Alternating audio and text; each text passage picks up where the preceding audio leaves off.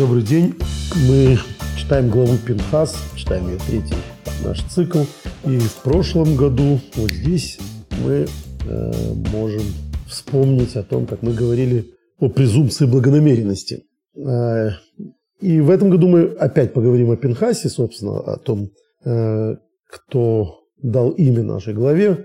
Я напомню вкратце, собственно, кто этот человек и почему его именем названа глава Торы, и чем он уникален. Э, собственно, само событие, само э, происшествие, чрезвычайная ситуация, произошедшая с Пинхасом, или я уже буду говорить Пинхасом, в ашкенадском произношении мне как-то легче. А произошло в конце прошлой главы. Мы помним, что э, прошлая глава, которая называется Балак, рассказывает о том, как, собственно, одноименный царек Балак нанимает колдуна, пророка. Это как в том э, афоризме, что у нас разведчики, а у них шпионы. То есть, э, как посмотреть. Для, собственно, своих он, конечно, пророк. Э, ну и, и пророком он и был. Он разговаривал с Богом, говорил о будущем. То есть, пророк at its best в лучшем виде. И в качестве пророка он и не справился с тем, что от него хотели посланники царя Балака. Э, то есть не смог проклясть еврейский народ, потому что э, для этого не нанимают пророка, для этого надо нанимать каких-то специальных колдунов Вуду, э, которые умеют что-нибудь такое делать. А, а он говорит на голубом глазу, что я, собственно, кроме того, что говорит Господь Бог, ничего сделать не могу. Так и чувствуются нотки отчаяния в его голосе. Он бы, может, и рад этих евреев проклясть, но не получается. Но в связи с тем, что прямо за этим происходят определенные события, наши мудрецы говорят, что он исхитрился. А, проклясть он не проклял, но пытался. Пытался, а, застав Бога в плохом настроении, например. Ну, то есть вот он все время выискивал какой-то звездный час буквально, когда можно застать этот момент, когда Бог э, будет не, не то что э, благонамеренно настроен к евреям, и вот тогда как раз попасть в удобное время и проклясть евреев. А когда этого не вышло, мы помним все эти стенания э, несчастные ослица, о которой мы говорили на прошлой неделе, э, и ангел, который оказался на дороге, все это было против, собственно, этих ухищрений, попыток найти удобный момент. А, однако, когда всего этого не получилось, и Биллом, что называется, э, сдается, он, однако, не сдается. Он говорит с точки зрения Мидраша и наших мудрецов, еще раз говорю, вследствие того, что сразу за этим происходят определенные события, реконструируется, что же там произошло. Э, вот оказывается, или как э, в соответствии с устной традицией, Билам говорит, проклясть их нельзя, потому что вот у них э, прекрасные шатры, они ведут себя скромно, именно так Мидраж и Талмуд объясняет это пророчество, или точнее видение Билама, Матову, Алеха, Яков, как прекрасные шатры твои Изра... Яков, Мишкинатеху, Израиль, э, обители, обиталища твои, Израиль. Вот они говорят, э, мудрецы наши, имеется в виду, что он видит, как скромные они не ставят дома друг к другу таким образом, чтобы можно было заглядывать в окна. Вот в этом они прекрасны, то есть они скромны. О, э, эта скромность, она, соответственно, им защита, им награда. Поэтому что надо сделать, говорит Белам в этой реконструированной логике? Это вывести из этого, э, этого состояния, есть развратить. То есть сделать так, чтобы шатры были непрекрасны. Вот непрекрасные шатры будут прокляты. И э, он советует э, мавитянским всяким этим царям, всей этой коалиции, э, устроить, собственно, э, аттракцион щедрости. Послать туда самых красивых девушек, женщин, и честных, и продажных. И, в общем, эти пустынный народ наверняка развратится. А южное племя, горячая кровь, вот посмотрим, как они после этого пустынного э, странствия с уже поднадоевшими собственными значит, девушками и женами, как они будут реагировать на, чу- на чужих. И отреагировали они как Белам и ожидал, начался разврат и распутство. А что, еще раз говорю, было не самоцелью, а средством. Средством для того, чтобы этот народ был проклят. Э, и стали происходить всякие нехорошие события, связанные с этим э, эпидемией и так далее, но, но не сразу. Квинтэссенцией вот этого всего, э, всей этой оргии и отказа таким образом от Господа Бога, потому что разврат, и распутство в этой всей системе ценностей, он идет где-то недалеко от идолопоклонства. Не из анекдота так недалеко и до танцев, а из логики. Вот э, женщины чужие, чужие из чуж, чужих культов, они развратят этот народ и отвратят его от Бога. А, так в дальнейшем не раз и случалось. И об этой аналогии мы тоже сегодня будем говорить. А, но тут понятно, что когда там какой-нибудь местный лесоруб или кто-нибудь еще, э, что называется, дал волю своим э, страстям, это нехорошо. Но самым ужасным стало то, что этим же стала заниматься и элита. Самые, значит, лучшие мужи Израиля. И вот такой лучший, один из лучших мужей Израиля, предводитель или один из глав колена Шимона, привел к себе в шатер целую принцессу, дочь местного царя, и вот, соответственно, такую э, абсолютную Мадонну идолопоклонства. Э, и сделал это абсолютно на глазах у всех, то есть это была, опять-таки, как говорит Мидраж, э, демонстрация, это было демонстративное явление, э, якобы над Маше издевались в связи с этим, можно ли э, жениться на идолопоклоннице, он говорил, что нельзя, ему спрашивали, его тогда спрашивали, а ты, а ты как женился на дочери Ятро? Ну, в общем, все, вся система этих координат стала рушиться. Но главным образом стало исполняться вот это все запланированное э, Беламом. Началась эпидемия, народ стал умирать. И что было делать, Маше не понимал в этой ситуации. Э, не было у него ответа на вопрос, что, как надо себя вести. Надо помнить, что это, в общем, Э, все еще до вхождения в землю Израиля, еще никаких, собственно, понятных отношений, взаимоотношений нет, и Маше задумался.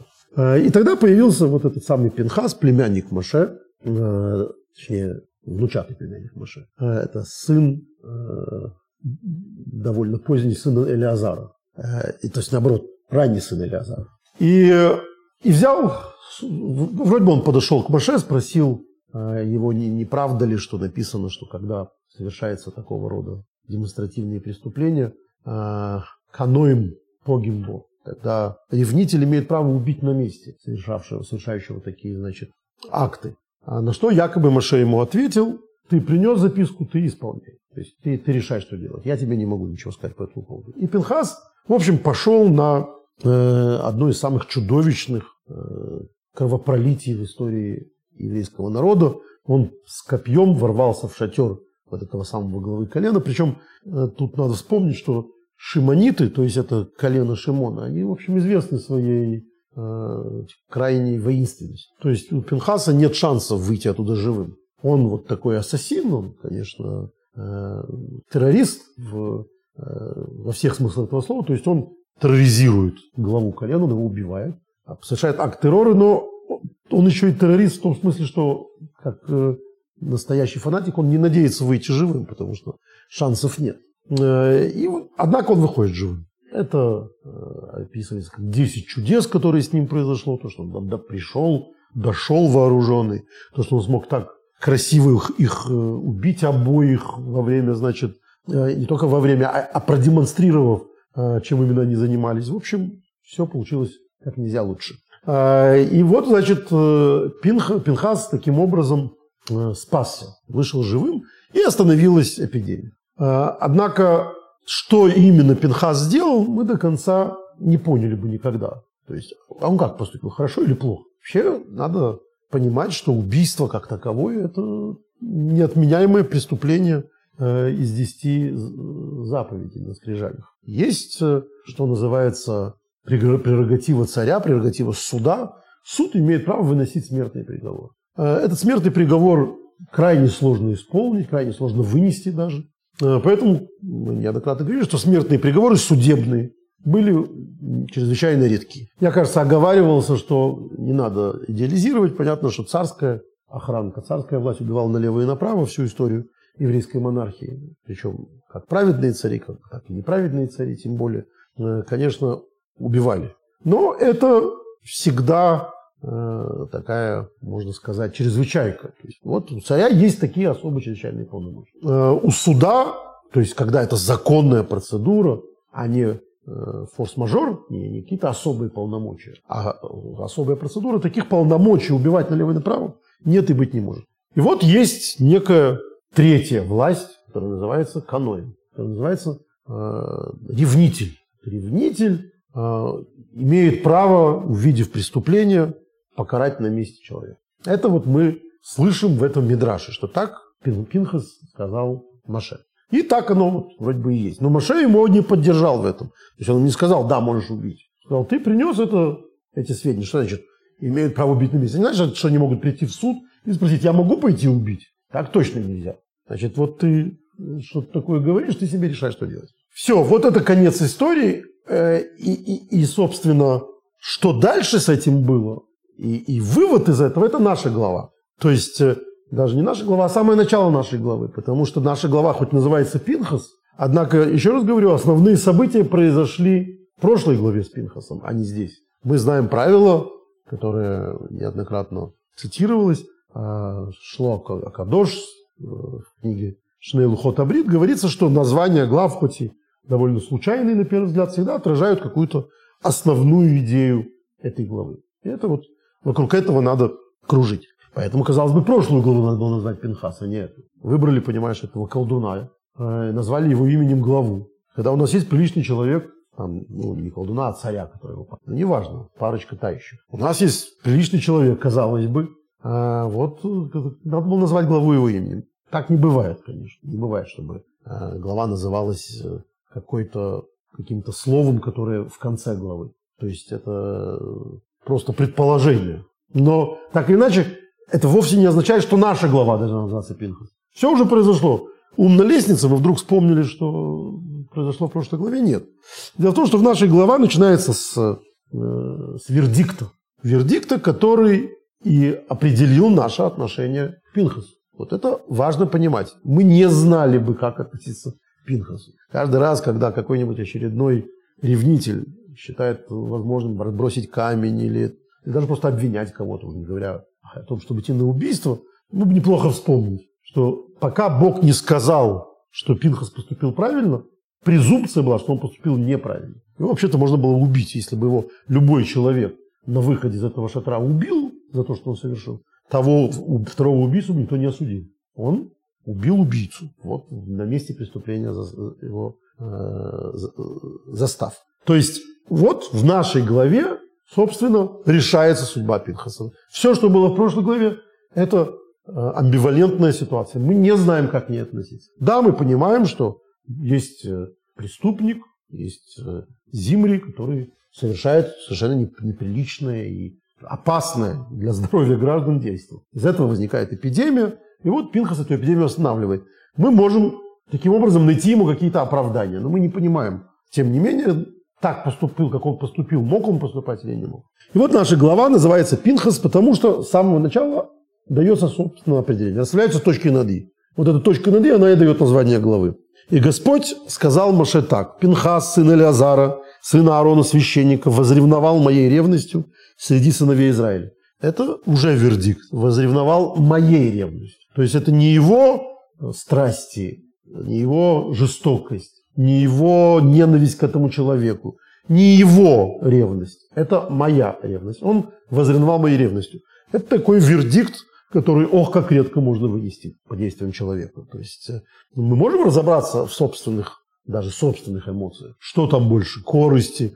Мы уже как-то говорили подробно о любви. Любовь бывает чаще всего, к сожалению, людей к тому, кто тебе доставляет удовольствие. То есть как в самом чистом виде, на кого тебе приятно посмотреть тебе приятно посмотреть. То есть это не любовь к этому человеку, как к нему самому, это любовь к себе, к своим ощущениям от этого человека. И это очень сложная материя, то есть бескорыстность или чистота чувств. Это, в общем, э, настолько тяжело определяемая история, что, еще раз говорю, мы в своих чувствах разобраться не можем до конца. И, что называется, до первого милиционера. Э, момент истины. Это показывает, что на самом деле вот, человеку на самом деле любит родину или, или болтает. Э, человек на самом деле любит, э, дружит, вот он друг, или это э, вот парня в горы бери, веди, да? Вот не, разберешь, плохо он или хорош без этого. Нужен, нужны какая, нужна какая-то проверка чувств. Вот Господь определяет. Он возревновал моей ревностью, вступившись за меня. И я не истребил сыновей Израиля в моей ревности. То есть он говорит теперь про вас, ребята. Во-первых, Пинхас возревновал за меня. Это хорошо. Во-вторых, из-за этого вы были спасены. Я бы, если бы это продолжалось, вас бы всех уничтожил. Э, то есть, смотрите на героя. Он вас спас. Поэтому скажи, это уже Бог говорит Моисею, вот я заключаю с ним союз мира. Союз мира. Вот брити шалом. Брит шалом – это, э, в общем, такая идиоматическая фраза, идиоматическое выражение. Брит – это всегда вечный союз. Брит это союз мира, то есть мирный договор. Мирный договор навсегда. Вот так его надо понимать.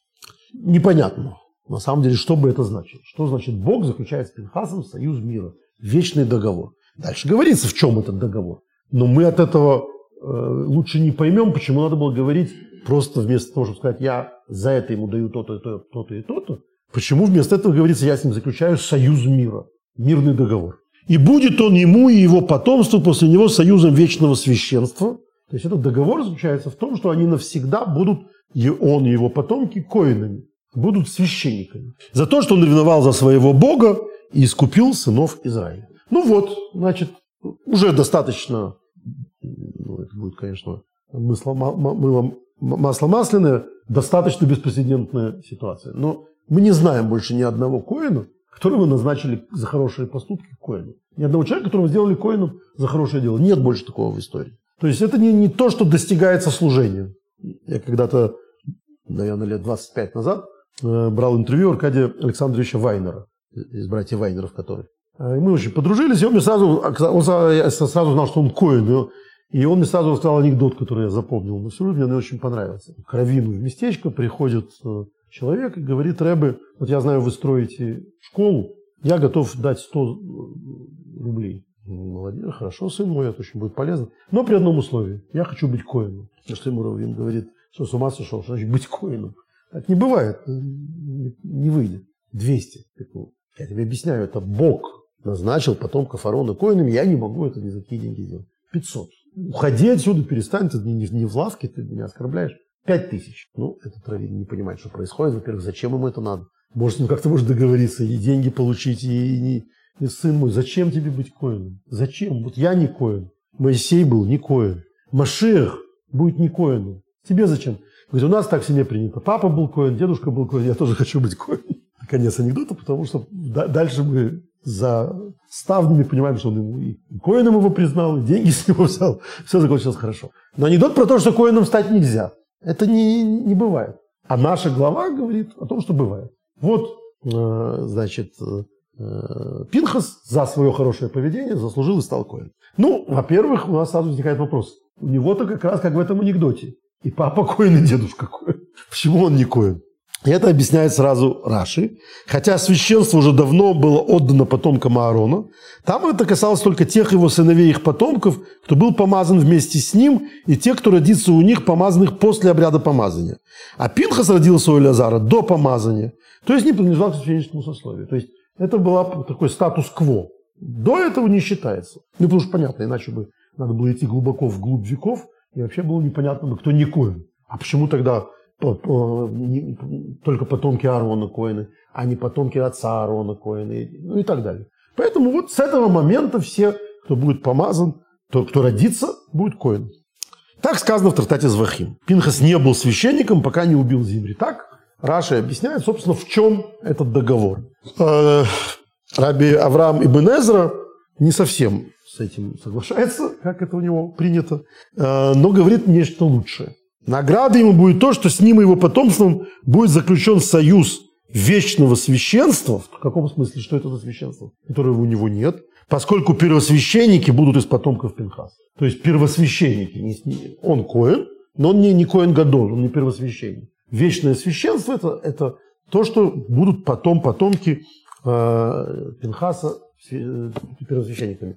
И мы это находим дальше э, в Дивриоме мы находим 18 первосвященников, потомков Пинхаса. По-моему, это значит, что большая часть руим, то, что называется, то есть достойных первосвященников, были потомками Пинхаса, потому что мы знаем, что в эпоху второго храма там большую часть эпохи первосвященники были недостойными, об этом говорится специально. У них была отдельная проверочная процедура. Они в Йом-Кипур, если были недостойны, заходя в святая святых, оттуда не выходили, они там умирали. Ну и вот поэтому это было на год должность. Они все, все там умирали. Но очень хотели быть при этом первосвященниками, взятки платили. Вот веревками их привязывали, в этот один момент зайти в святая святых, то есть настолько были уверены, что они умрут. И люди готовы были платить деньги. Да, они готовы умереть, но зайти в святая святых. Это вот им в, э, в награду, что называется, в достоинство. А, однако вот эти два объяснения Раши и Ибн Эзры, оба не касаются одной очень важной темы. Во-первых, еще раз, а, почему это называется мирный договор? Давайте запомним это слово. Вечный мирный договор. В чем Бог с ним помирился? Во-первых, в чем он с ним ссорился? Шалом. Мир. Зачем было заключать? Во-вторых, где тут шалом? Что это за мир? А, каким образом то, что он станет священником или первосвященником, его потомки будут первосвященниками. Почему это называется шаломом, что называется миром. И тут мы должны вспомнить еще один способ изучения недельной главы, о которой я много раз рассказывал. Э, это про то, что в эпоху, когда евреям были запрещены во время Гзерот, во время гонений э, Римской империи, изучать э, пятикнижие, то есть их священный текст, мудрецы придумали ход, нарвав из местной школьной библиотеки, то есть из того, что еще не стало Танахом, но не было Торой. То есть книги, романы. Какие у евреев романы? Это Невиим, это пророки, Тувим, Писание. Мы уже, кажется, говорили, что когда-то, э, когда Тору читали три года, то и от, из Невиим, из Тувим были, э, были отрывки в, во втором. В наше время уже только из, из, из Невиим. Они посчитали нужным, чтобы Тору не забылась, там нельзя читать Тору еженедельно публично, а это единственный способ э, людям рассказать о содержании этой книги, рассказывать что-то с похожим сюжетом. То есть вот о чем недельная глава, выбрать разрешенный текст и рассказывать о нем. Ну, как Борис Годунов э, на Таганке. То есть вроде бы как о Борисе Годунове, но народ безмолвствует, и все понимают, о ком речь. Мы, по-моему, уже недалеки от этих времен, уже тоже какой-то там какая-то война и мир уже становится вот целой прокламацией. Слова. Смог вслух сказать война и мир. Война слово запрещенное. Ну вот э, так вот двоемыслие такое, оно отразилось в этой традиции, что нам стали рассказывать сюжеты, которые похожи на недельную главу. Недельную главу. Похоже да похоже, да не на всю недельную главу. Сюжет всегда небольшой. И вот таким образом мы знаем, что э, мудрецы, натыкавшие эти тексты, считали главным в этой недельной главе. Это важная часть изучения текста. Так вот, в нашей недельной главе э, они в этой истории вставили в качестве аналога этой истории э, из Млахим, из книги царей, Аллы в первой книге, историю про то, что было после того, как э, пророк Ильяу, э, в общем, устроил свой погром жрецов Баля. Пророк Ильяу – это, в общем, человек из ниоткуда. Мы не знаем его, ничего о его происхождении. А мы знаем, что он э, был чрезвычайно воинственным пророком. У нас пророки бывают разные. Есть пророки утешения, есть пророки увещевания, а есть воинственные пророки. Э, он жил э, во время, когда уже царство было разделено, уже было Иудея и Израиль, и нечестивые цари Израиля, не то что в Иудее были очень благочестивые цари, но Израиль давал фору все-таки Израильское царство. А, и бывало, бывали разные эпохи. И вот, в конце концов, пришла эпоха Ахавы и его дамы и сердца Изевиль. А, и тоже я уже упоминал, Езевиль, она любимая королева протестантских художников, потому что это символ а, вот такой мерзкой, грешной, жестокой женщины на троне. И поэтому, как только появлялась какая-то очередная гонительница женщина на троне где-нибудь в Испании, а, или в Англии, или где угодно. Вот ее все время изображали в виде Изевили. И опять-таки народ безмолвствует. Как бы сюжет библейский, но все понимали, об ком речь.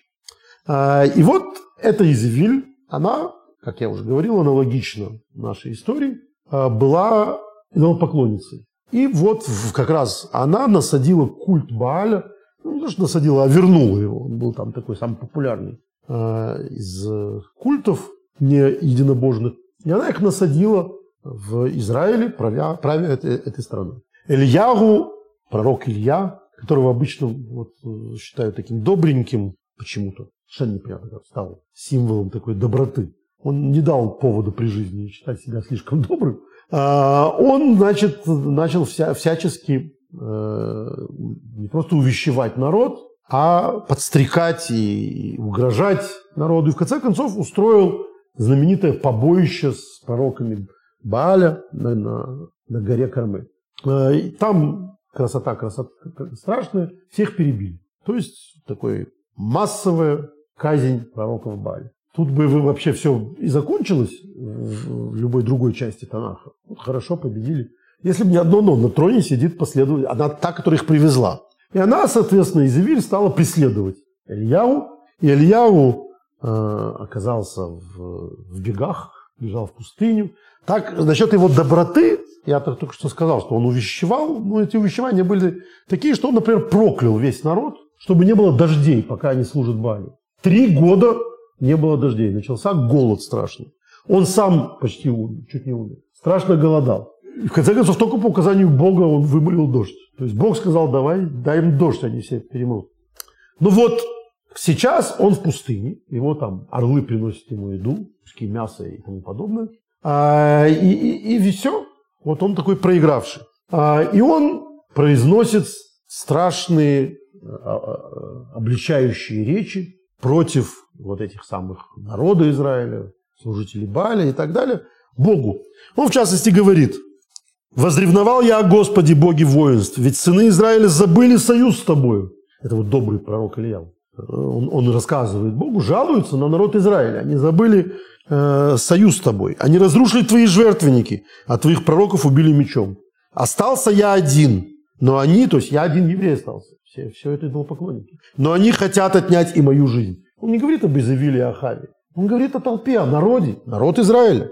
Так наша глава посвящена э, втора Ильяву. И вот каким образом эта история имеет отношение к Пинхасу. То есть мы тоже видим э, воинственного такого ревнителя, мы тоже видим казнь бессудную на самом деле. Э, и, казалось бы, на этом история заканчивается. Наша автора заканчивается плохо для Ильяву. Он, вот после того, как он ругает евреев, похоже, Бог не очень этим доволен, и он ему говорит, отправляйся и коронуй, помажь на, на, на священство, на пророчество другого. Это Илишу, пророка Илишу, Елисея в русской традиции, который, вот что называется, шило на мыло поменяли. Он нам известен в основном небольшим отрывком про то, как его дразнили дети лысым, и он их за это, значит, медведи вышли из леса и их всех пожрали. За то, что они, то есть, если Ильяу хотя бы за Бога ревновал, то пророк, э, его ученик уже за лысину обиделся. Ну, это так. Да простит меня, что называется пророк Илиш. Конечно, все не так.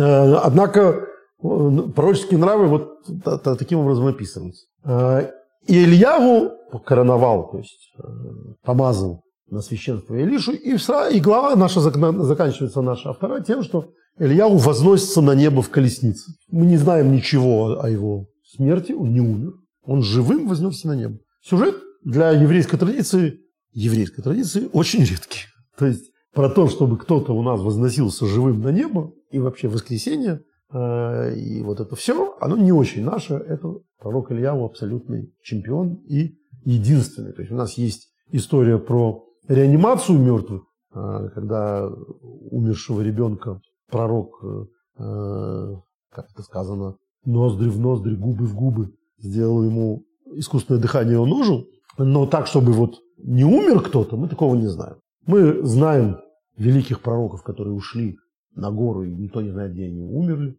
где их могила, Моисей. А, но так, чтобы было сказано, что он вознесся живым на небо, мы такого не знаем.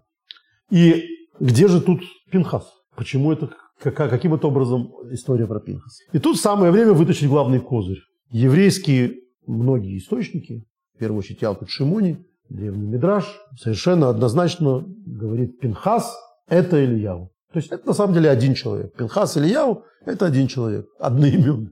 Э, мы до того, чтобы разобраться, один ли это человек, сначала увидим, что, оказывается, Пинхас, скорее всего, на самом деле жил невероятно долго. Нам тоже ничего не известно о его смерти, как и по смерти Ильяу. Нам известно, что он жил невообразимо долго.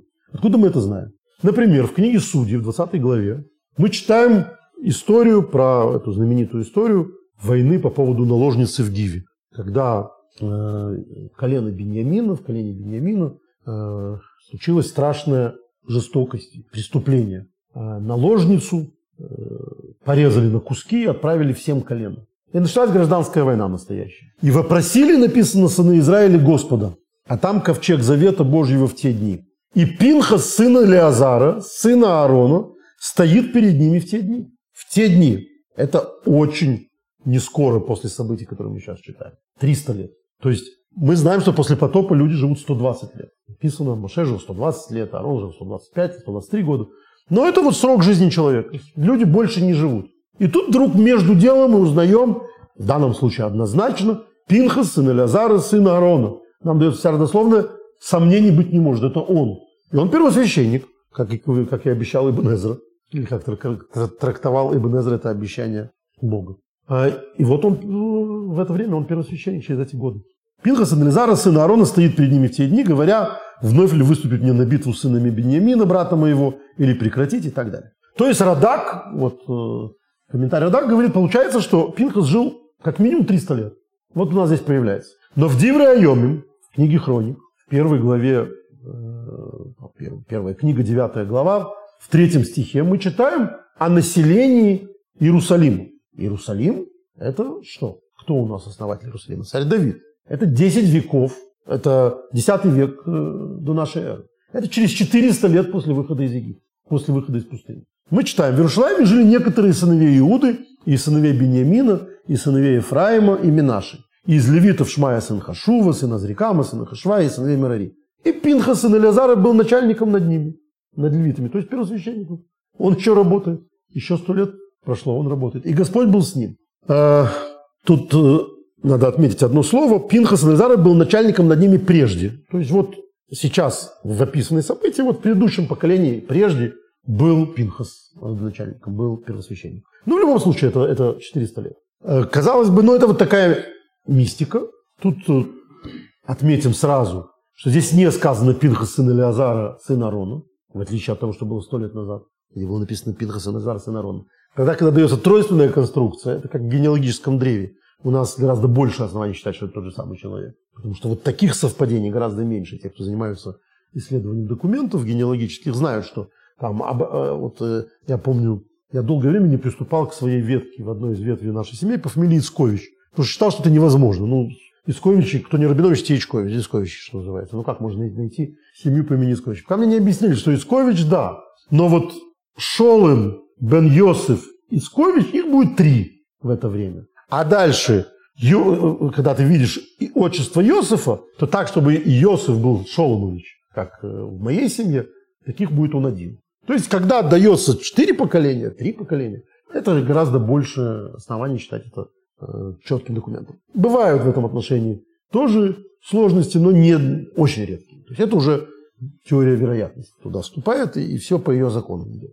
Поэтому, когда здесь говорится, что Пинхас Анализара был начальником над ними прежде, э, есть комментаторы, которые говорят, что это другой Пинхас Анализар, не сын Арона. Поэтому, допустим, не 400 лет, а 300 лет он жил. Доказанно жил 300 лет. Тут э, отдельно следует заметить, что вот, например, Рамбам, который, как нам кажется, э, совсем не, не фантазер, да, не, не мистик, он в книге «Предисловие к Мишне Тара» рассказывает о том, как устная Тора передавалась от Маше через кого когда. И вот он примерно говорит так. Многочисленные старей, старейшины приняли устную Тору от Иешуа.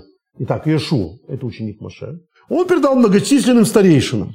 То есть это третье поколение передачи. Первосвященник Эли принял ее от старейшин и от Пинхаса. То есть четыре поколения спустя, по мнению Рамбама, однозначно Пинхас еще жив.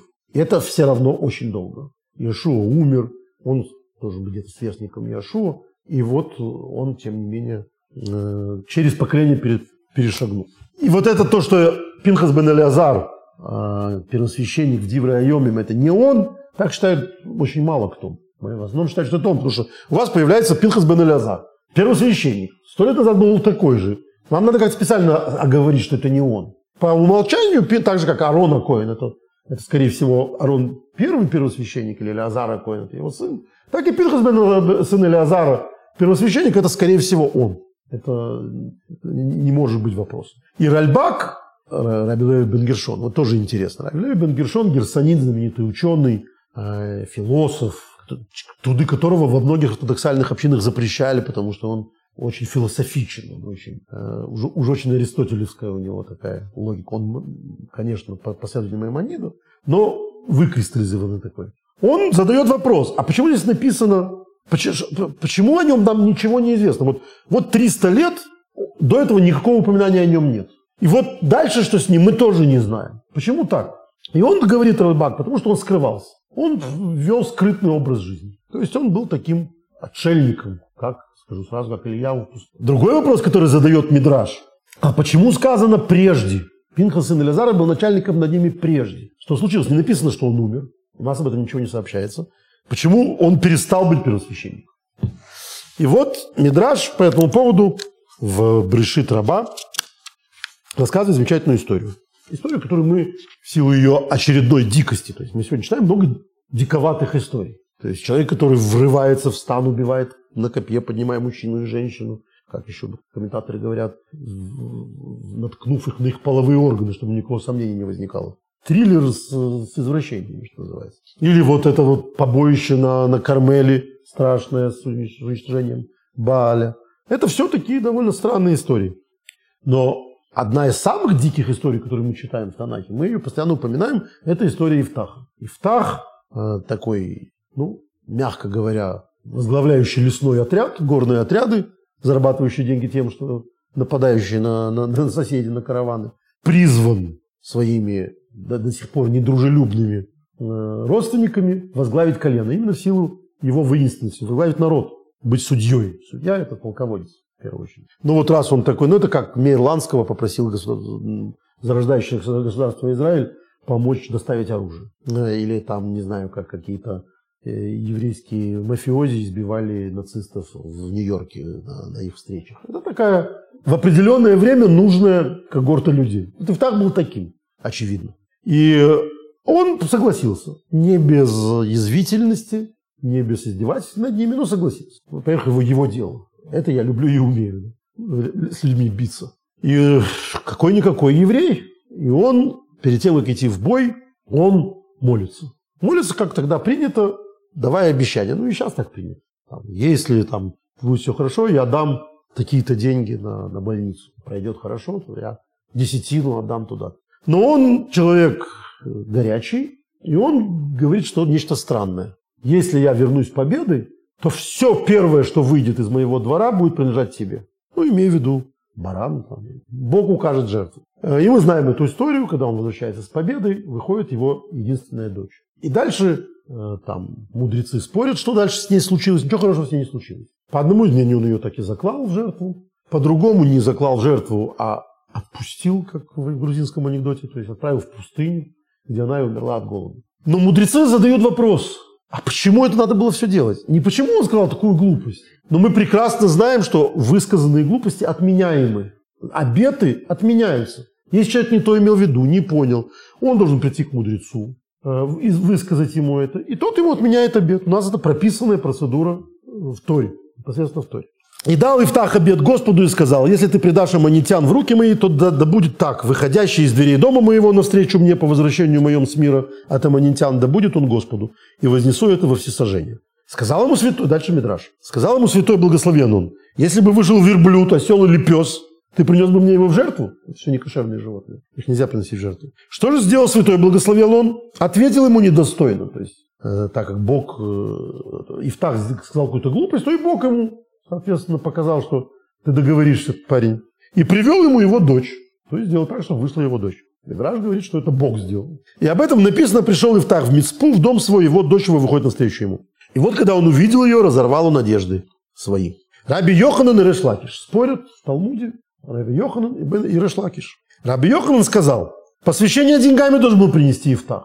Мы знаем закон, что если жертва оказывается недостойной, например, человек посвятил барана, все, все кошерно. А потом оказалось, что у него там губа надорвана или что-то такое. то он деньгами выкупает эту жертву. Более того, даже если он не хочет просто приносить жертву, он может выкупить ее деньгами, заплатить в храм деньгами. Решение простое.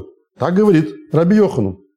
Решлакиш говорит, даже посвящение деньгами не должен был приносить. Ибо мы учили, если кто-то скажет о нечистой скотине и о скотине с изъяном, вот эти все сожжения, не сказал он ничего.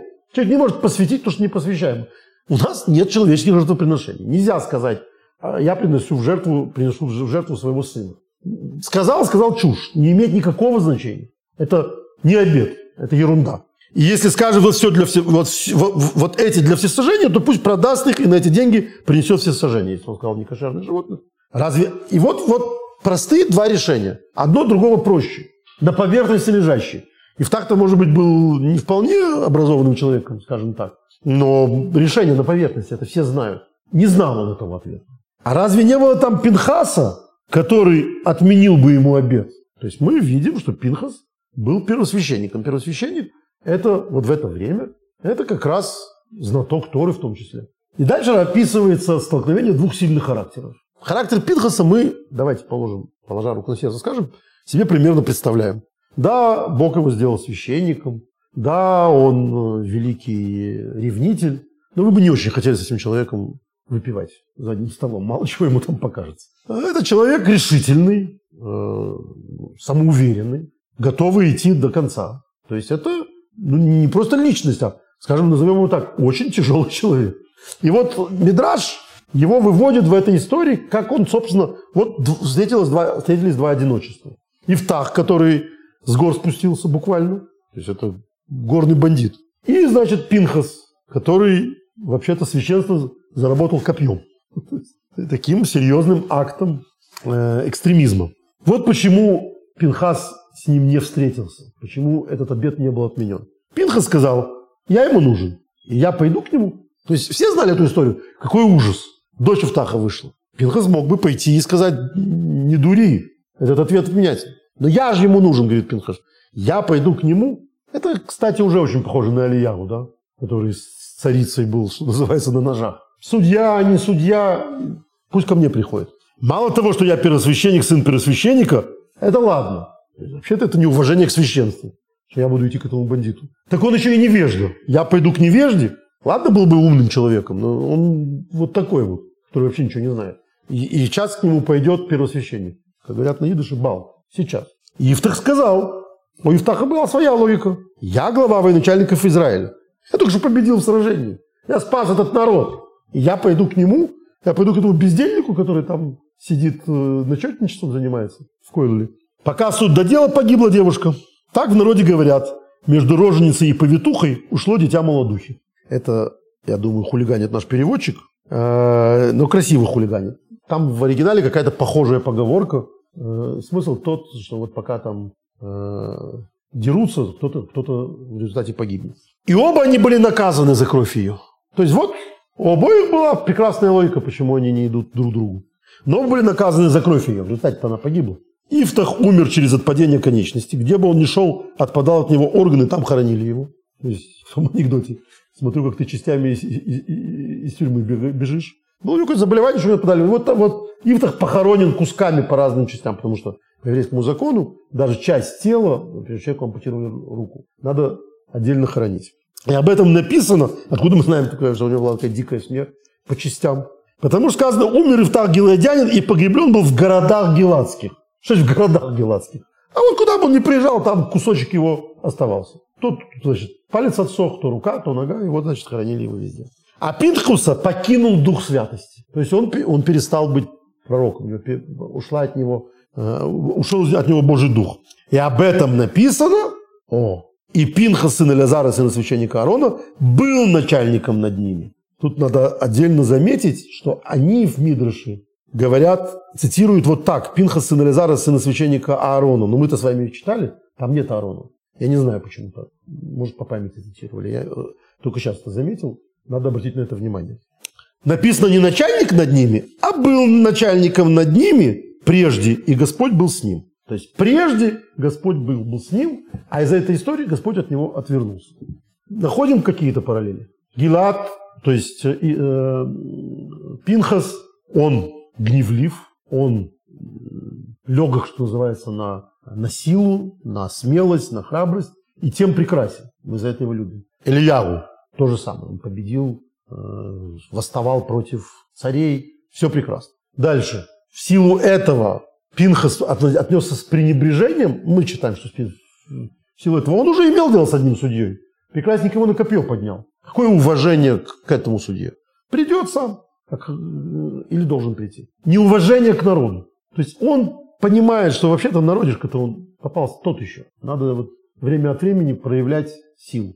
И то же самое Ильяу. Что он говорит Богу? Что должен пророк в тяжелый момент просить у Бога? Он должен просить милости к своему народу. Он должен, увещевая народ, просить Бога его простить, как поведел, повел себя Маше. Что говорит Ильяу? Я остался последним евреем. Они все уже не евреи. Это уже ничтожество. Тут что интересно в связи с этим, важно заметить, что когда мы говорим об Ильяву, мы, у нас есть два образа Ильяву. Один образ Ильяву – это вознесшийся в теле на небо пророк. Это вот такое вот, значит, телесное воплощение э, телесности, которая попала в Божий, в райский мир. Однако мы видим в Талмуде интересную историю. Это Бава Миция, э, я, кажется, ее не взял, скажу по памяти. Это Бава Миция на 114 странице есть такая история, что Раба Бар Авуга э, пришел и увидел Ильягу, пророка Ильягу. Пророк Ильягу является все время разным людям. Э, в, част, в частности, Раби Бар Авуги.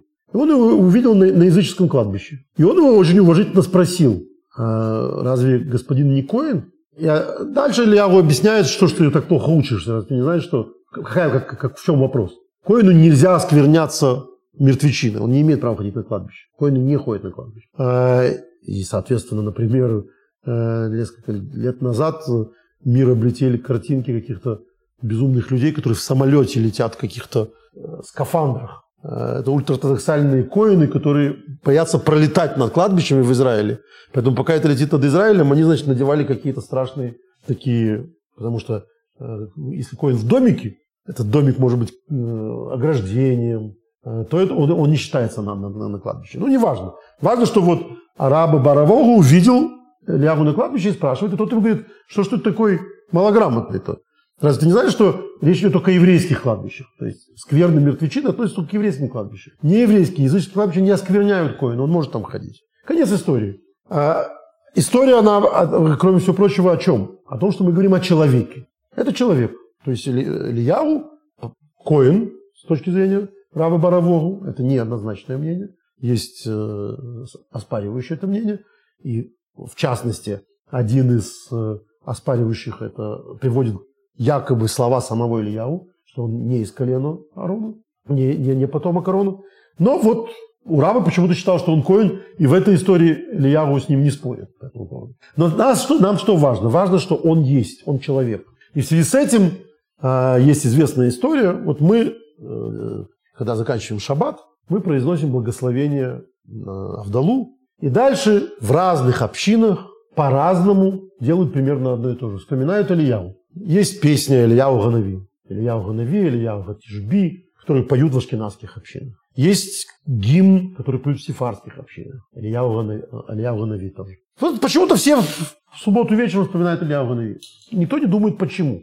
Дело в том, что Ильягу, а, он вообще-то предтеча Машеха. Считается, что именно Ильягу придет сообщить о том, что придет Машех. Но он не мог, он, он как вознесся на небо? В колеснице.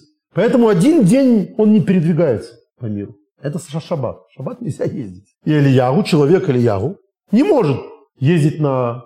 на а, а преддверием Машеха будет именно человек Ильягу. Поэтому, скажем, ряд мудрецов считает, что Машех не придет в шаббат.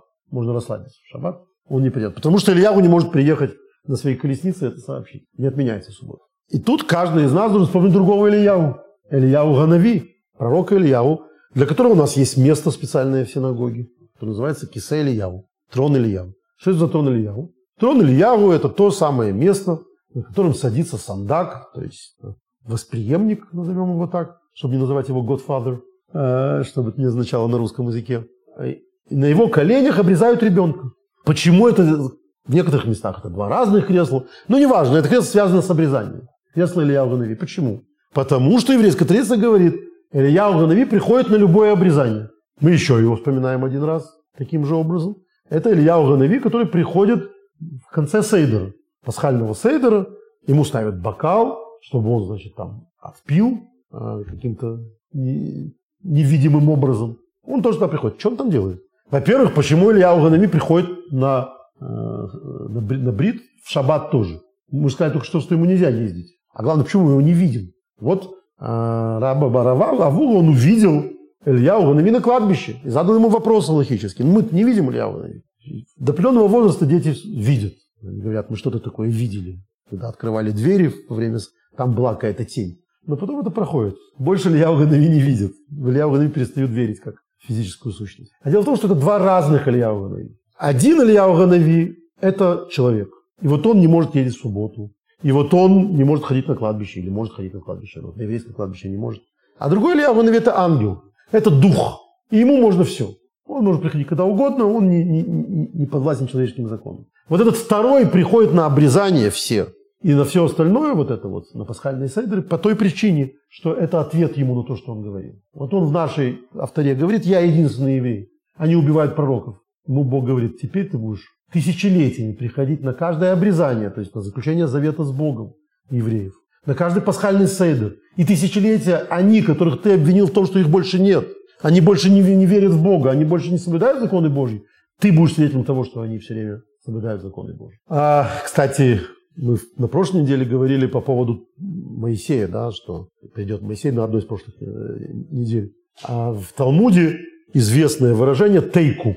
Когда мудрецы уже доспорились, что называется, до чертиков, и у них не, они не могут найти никакого выхода, вся артиллерия выкатана, все доводы приведены, и, и, и невозможно доказать правоту ни одного из них, э, потому что невозможно ответить на все вопросы, то они сдаются на каком-то этапе и говорят «тейку». Это такое, такое, такое слово, которое означает, ну я не знаю, как, как называется, когда борцы там э, бьют по... Ну, в общем, есть у них какое-то слово. Нет, кого-то когда его выбили, а когда они лежат и не могут, и э, друг другу не могут сдвинуться, и бьют, и прекращается по, по, по, по равности сил матч. Вот то, то же самое здесь. Это слово тейку. Вообще тейку на арамейском это встанет. Пусть останется. Пусть останется как есть на потом. Но Мудрецы разъясняют, что это слово означает аббревиатуру «Тишби и тарец кушая субавис». Тишбиитянин, э, Ильяу, он был из, из местечка Тишби, он объяснит все вопросы и проблемы. То есть подождем, все вопросы снимутся. Мы помним, да, что Пинхас нашел выход, который не нашел Маше. Это тоже его родница Ильяу. Вот он, как Ильяу, объяснит все необъясняемые вопросы, он точно так же объяснил. То есть он знал, что надо сделать. И таким образом мы подходим на самом деле к э, вопросу, к двум главным вопросам. Во-первых, что это за завет мира? Что за мирный договор заключил Бог с Пинхасом? Во-вторых, почему Пинхаса отождествляют с Ильявом? Мы увидели, что этих отождествлений очень много, они очень похожи. Но похоже это одно, а один тот человек это другое. Ильяву, повторюсь, это очень мистический персонаж. Мы не знаем, откуда он пришел, он появляется вдруг, ниоткуда. Как раз Пинхас – это персонаж, который пропадает. Поэтому, когда кто-то пропал, а кто-то появился, можно сказать, что это вот такой вот переродившийся Пинхас или это одна душа. Это не так важно. Но что это за э, мирный договор? Мирный договор, очевидно, и это главное, что связывает Ильяву и Пинхаса, это вечная жизнь. Дело в том, что в принципе человек ведь должен жить вечно. Мы знаем, что Адам и, и, и, и Хава, Адам и Ева родились для того, чтобы жить вечно. Им было сказано, что надо не делать для того, чтобы они не умирали? Не есть от плода познания добра и зла, от дерева познания добра и зла. Они съели и стали смертными. То есть появилась смерть. В мир пришла смерть. Смерть – это то, что человека э, уводит от этого мира. Это то, что воюет с его вечностью. Мы помним, что случилось до этого, до того, как э, они стали смертными. Они сначала убоялись своей ноготы. То есть вдруг вот они, которые жили довольно долго. Довольно долго это полдня. Но эти полдня это какие-то э, невероятно вмещающие в себя дни, потому что у них уже вроде бы там и дети были, и, и все происходило в этот один день. И они ничего не боялись, они ходили себе обнаженными, ногими. И их это никак не смущало. И вдруг они увидели, что они ноги. Что значит увидели, что они ноги? Их телесность вдруг стала грешной, греховной. Она им до этого не казалась греховной и не была греховной. Их тело было таким же святым, как и душа. После этого телесность тела стала воевать душой. И вот мы встречаем человека, который символизирует собой самопожертвование. Что такое самопожертвование? Это готовность отказаться от телесности, от своего тела. Тело неважно, он готов идти на смерть. Он идет, зная, что он умрет. И мы видим, это подтверждает сам Господь Бог, что это происходит из абсолютно бескорыстных соображений, только ради Бога. Он таким образом отменяет на своем индивидуальном уровне ту греховность тела, которая была во времена э, после Адама и Хавы. Он как будто до этого, он теперь безгрешный. Он заключает мирный договор. На его уровне война между душой и телом закончена. Бог говорит, нет у этого человека войны между душой и телом. Поэтому брит шалом, перемирие, он не будет умирать. Зачем? Зачем ему умирать? Если теперь этого конфликта в нем нет. Другой человек, которого мы видим таким же, который тоже идет на самопожертвование, который идет против царей, это Ильяу. Что ему наградой или исключительностью является? Он возносится в колеснице с телом на небо. То есть он тоже, почему обычно люди отправляются в землю, а душа уходит ввысь? Потому что несовместимо одно с другим. Потому что тело греховно. Тело должно сгнить, но не тело Ильяву. Тело Ильяву не греховно. Почему? Потому что он готов был от него отказываться. Он готов был ради духа, ради душевности идти на самопожертвование. И тут надо вспомнить, что вот эта идея нетленности тела, она стала общим местом во всех духовных учениях. Да? Там эти все рассказы про э, буддийских монахов, которые там 300 лет у них не тлеет тело, или там какие-то нетленные мощи. Все про это, потому что вот эта материальность, которая несовместима с духом, несовместима с душой, она как бы является общим местом для человечества. И она нас больше всего тревожит. Почему так? Почему тело такая тюрьма, такой, э, тюрьма для, для, для души? Почему вместо того, чтобы э, быть в дружбе и в благоденствии, тело тянет в одну сторону, а душа в другую. И, собственно, что же человек э, делает, если он стремится к праведности, он пытается максимально свою телесность поставить на службу духовности, максимально свое материальное одухотворить. И вот у, у, кто-то с этим справился. И эти кто-то – это Пинхас и Ильяу, или это был один человек, Пинхас и Ильяу. Вторая версия, что Пинхас – это есть Ильяу, по-моему, указывает на то, что это такое редкое явление, что на двоих не хватит. Поэтому мудрецы говорят, это, кажется, был один человек. Такая вот история про э, то, как э, два вечных персонажа на самом деле заслужили свою вечность. Заслужили свою вечность в первую очередь тем, что не очень дорожили Э, вечностью своего, своего тела. То есть именно в силу того, что они не стремились к вечности, да, вот, э, к телесному процветанию, именно поэтому они добились вечности именно телесности, а не только духа.